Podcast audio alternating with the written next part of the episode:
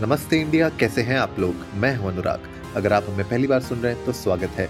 इस शो पर हम बात करते हैं हर उस खबर की जो इम्पैक्ट करती है आपकी और हमारी लाइफ। तो सब्सक्राइब का बटन दबाना ना भूलें और जुड़े रहें हमारे साथ हर रात 10:30 बजे नमस्ते इंडिया। आज 4th of February है एंड 4th February को हर साल मनाया जाता है वर्ल्ड कैंसर डे।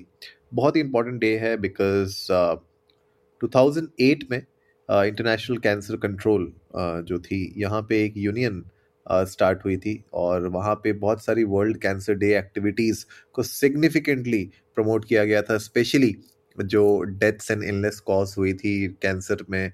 और अगर आप देखेंगे जिस तरीके से ये एक्टिविटीज़ बड़ी हैं और जागरूकता बढ़ाई जा रही है, उससे बहुत सिग्निफिकेंट रिडक्शन आया है इस पर्टिकुलर इलनेस से related and death caused by cancer by 2020, right. तो जैसे मैंने बताया, वर्ल्ड वाइड February 4th को वर्ल्ड कैंसर डे मनाया जाता है।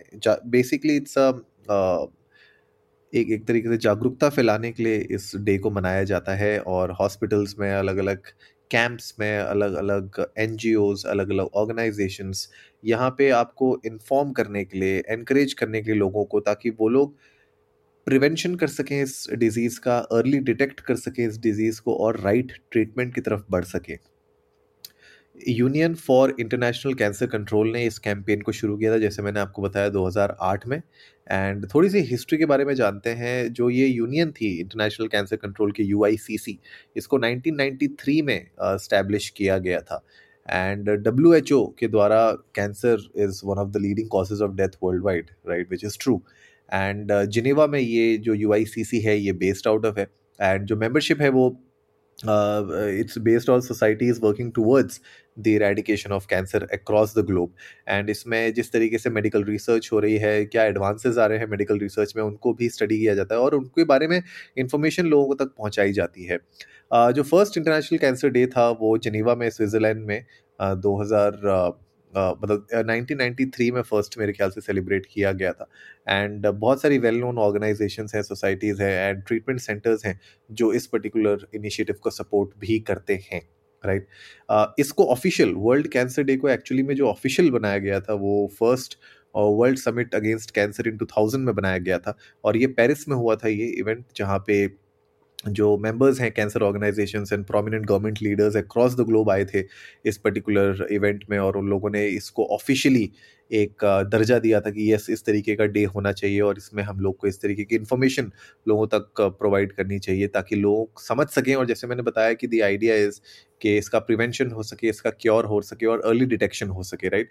ट्रीटमेंट, एक राइट ट्रीटमेंट की तरफ भी लोग बढ़ सके। तो ऑफिशियली इसको 4th of February बनाया गया कि वर्ल्ड कैंसर डे को 4th of February में हम लोग ऑब्जर्व करेंगे, राइट।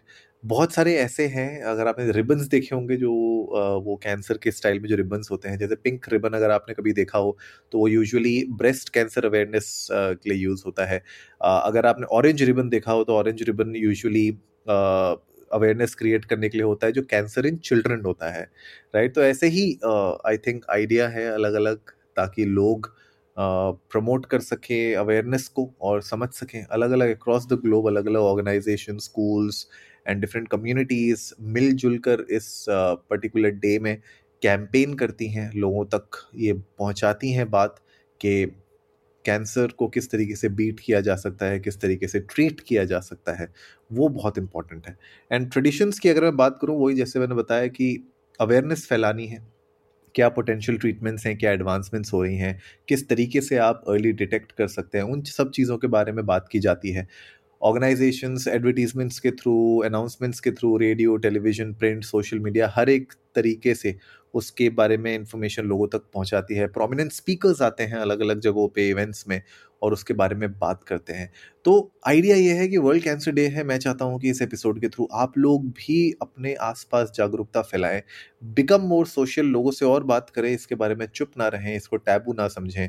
अगर आपकी फैमिली में, आपके फ्रेंड सर्कल में अगर कोई इससे जूझ रहा है तो उसकी हेल्प करें, उसकी वॉइस को और वॉइस आउट करें, right.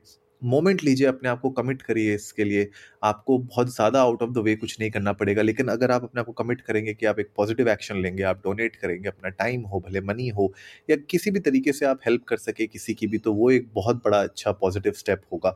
And remember, reach out, right. अगर आप इस प्रॉब्लम से जूझ रहे हैं या आपको डाउट हो रहा है कहीं ना कहीं, तो इसको छुपाने की बिल्कुल भी ज़रूरत नहीं है। बाहर निकलिए, लोगों से बात करिए, एंड प्लीज़ मेक श्योर कि आप उसको अर्ली डिटेक्ट कर सके, ताकि early detection leads to better cure and prevent भी किया जा सकता है इसको। तो these are important things that you guys should remember. तो इसी एपिसोड में बस यही आप लोगों के साथ डिस्कस करना था, और उम्मीद है आज का एपिसोड आप लोगों को अच्छा लगा होगा। तो जल्दी से सब्सक्राइब का बटन दबाइए और जुड़िए हमारे साथ हर रात 10:30 बजे सुनने के लिए ऐसी ही कुछ इन्फॉर्मेटिव खबरें। तब तक के लिए नमस्ते इंडिया।